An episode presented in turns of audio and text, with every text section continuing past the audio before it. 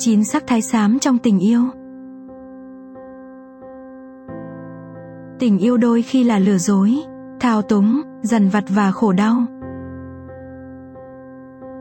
Nhiều người cố che đậy khuyết điểm của họ và lợi dụng mạng xã hội để điều khiển suy nghĩ của mọi người. Vì vậy, đừng dễ dàng tin vào những thứ bên ngoài.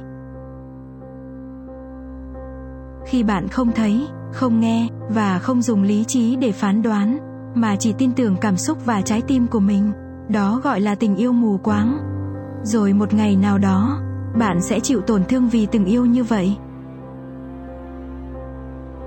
Người ấy không muốn công khai tình yêu với bạn, không muốn xuất hiện cùng bạn, bạn chỉ có thể ôm người ấy trong bóng tối. Bạn có chắc mình không bị chơi đùa, lợi dụng?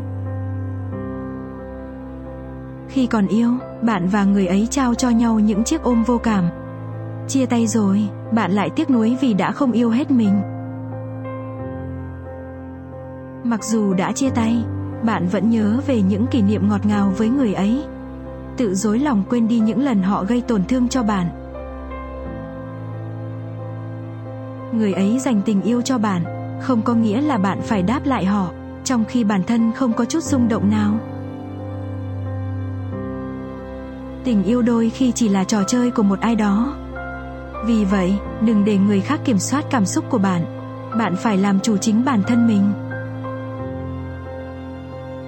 Không phải lúc nào con gái cũng đưa ra lựa chọn bằng trái tim. Và tương tự, không phải đàn ông nào cũng quyết định dựa trên logic.